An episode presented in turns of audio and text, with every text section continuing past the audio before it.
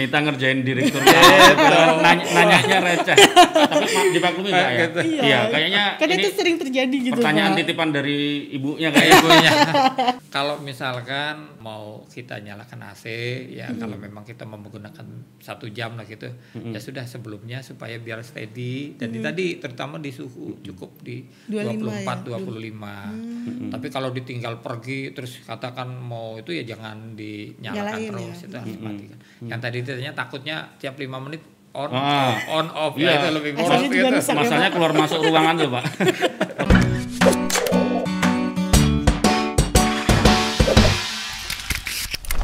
Pak Bud, terkait keluhan masyarakat yang soal kenaikan tarif kemarin, ya mungkin aja yang bisa saja banyak yang belum apa istilahnya paham betul ini hitung-hitungannya gimana. Mungkin masyarakat bisa kontak kemana, Pak? Atau maksudnya bisa diarahkan langsung ke kantor atau nomor ada nomor telepon atau apa gitu ada? Ada saya kira kita kami punya layanan di call 123 sama. 123 ya. Jadi nasional juga kita sama 123.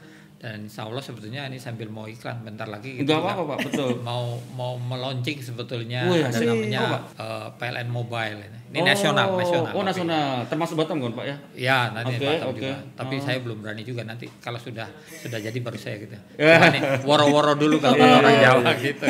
Launchingnya karena perlu di podcast, di Tribun Podcast. Sosialisasinya nanti di sini, Pak.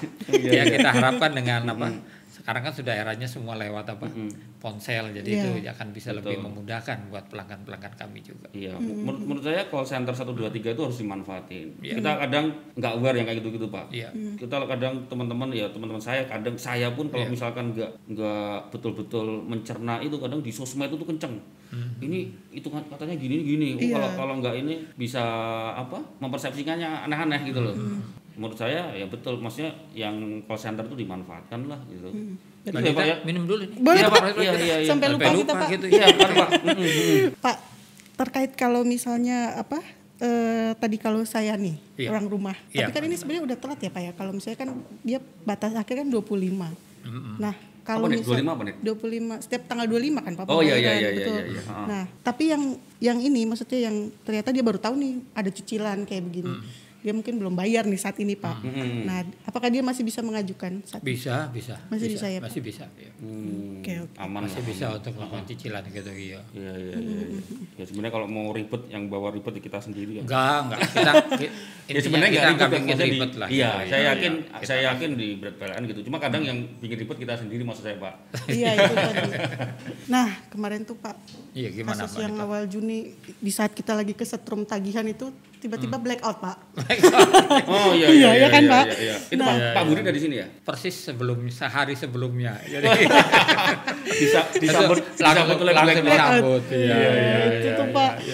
Kenapa tuh, Pak? Apakah kedepannya ini Batam akan sering juga blackout atau pemadaman tuh gimana sih sebenarnya, Pak? Jadi begini, bahwa kejadian adanya gangguan, kemudian adanya katakan padam di dunia kelistrikan itu sebenarnya suatu keniscayaan. Maksudnya keniscayaan itu sama seperti kita jalan atau kita bernafas gitu kan, pasti ada kejadian, kemungkinan itu ada maksudnya. Ini kan juga buatan kita manusia gitu loh gitu, pasti ada kekurangan. Yang kemarin kejadian blackout itu sebetulnya di-trigger dari adanya sambaran petir, dan memang kita sama-sama paham kan daerah Batam ini termasuk yang curah hujan tinggi dan kejadian petirnya itu kan cukup juga tinggi di Batam ini.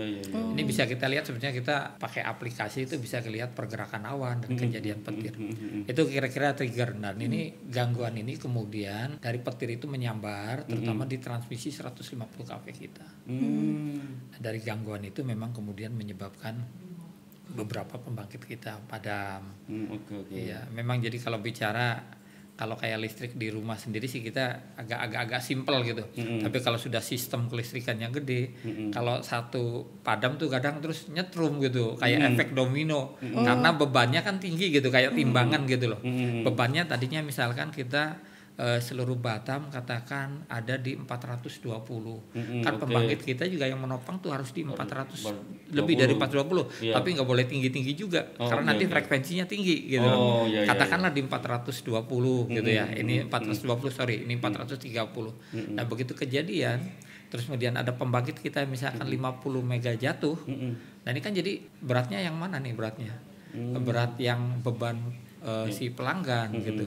Pembangkit kita kan jadi berkurang 50. Nah, karena gini ya, ini memang teori kelistrikan lah gitu. Frekuensinya turun kemudian menyebabkan beberapa pembangkit kita juga mengalami padam. Itu kira-kira sebetulnya secara awam lah kami sampaikan. Memang apapun, tapi kami menyadari bahwa ini adalah beberapa proteksi dari penangkal petir kita. Juga sebenarnya kita sudah pasang, dan ke depan juga karena ini daerahnya cukup tadi intensitas petirnya tinggi akan kita tingkatkan. Tapi ada satu hal poin juga yang sampaikan ke masyarakat. Ya mohon maaf nih, kadang penangkal petir kita pentanahan ya, yang ke bumi itu kadang juga diganggu. Siapa sepele sebetulnya. Siapa yang mengganggu? Jadi kakak tahu dan juga ada yang mengganggu. Manusia, Pak. Ya manusia lah. Jadi harusnya kalau ada petir pentanahan itu segera masuk gitu. Ini karena nggak nempel pembumiannya ke bawah tidak bagus, jadi akhirnya menjalar lewat transmisi kita. Gitulah, sehingga menyebabkan ada gangguan. Memang yang kemarin itu Pak, salah satu ada faktor. Iya, setelah kita cek juga ada beberapa memang beberapa pentanahan kita juga yang memang hilang diambil gitu. Nah, ini juga memang ya, tapi ini kembali apa? Tetap akan kita perbaiki. Harapan supaya jangan terulang kembali gitu. Tapi sebenarnya kalau di PLN nih Pak, ya, penasaran Pak. Iya. Mumbung. Kayaknya berminat ke PLN. Bukan Pak. Kalau di saya kan ada KPI nih Pak. Ya. Nah di PLN ada KPI nggak? Kalau pemadaman tuh dalam 1 tahun nggak boleh. Iya ada nggak Pak? Ada. Penasaran ya bener ya. Ada. Jangan yang ngurusin itu. Nah, karena sering mati jadi ya, KPI-nya jelek. Nilainya C gitu ya Pak. Jadi kita internasional juga sama perusahaan itu, namanya Saidi dan Saifi. Namanya kayak orang Saidi, Saifi gitu.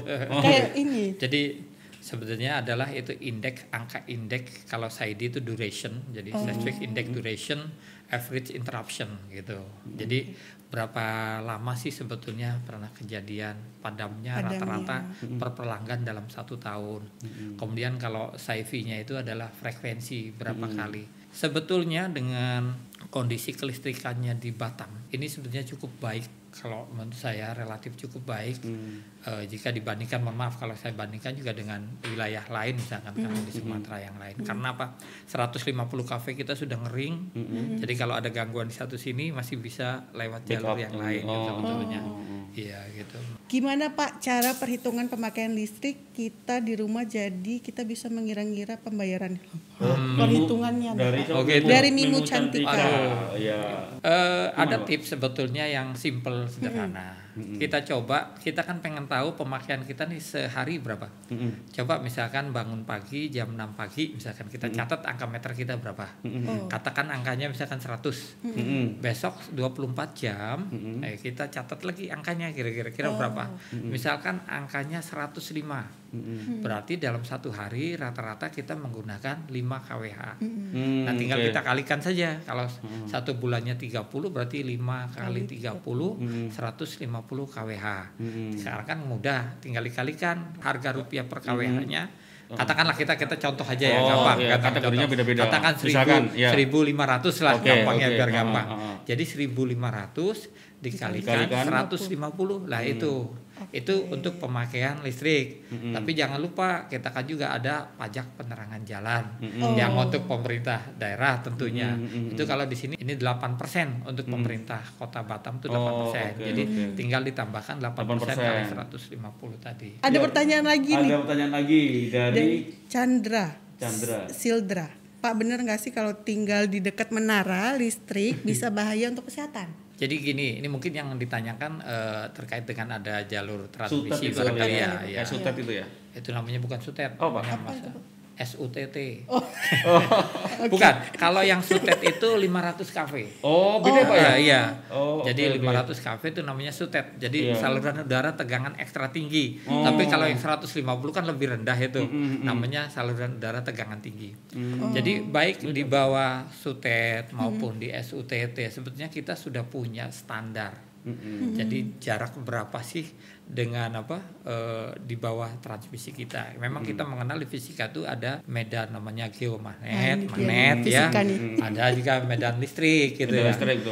Tapi mohon maaf sebetulnya kalau hitung-hitungan jauh lebih bahaya sebetulnya ini menggunakan HP tuh. Kalau kita telepon itu medan magnetnya tuh sebetulnya kalau diukur lebih tinggi. Lebih tinggi gitu, ya? Iya.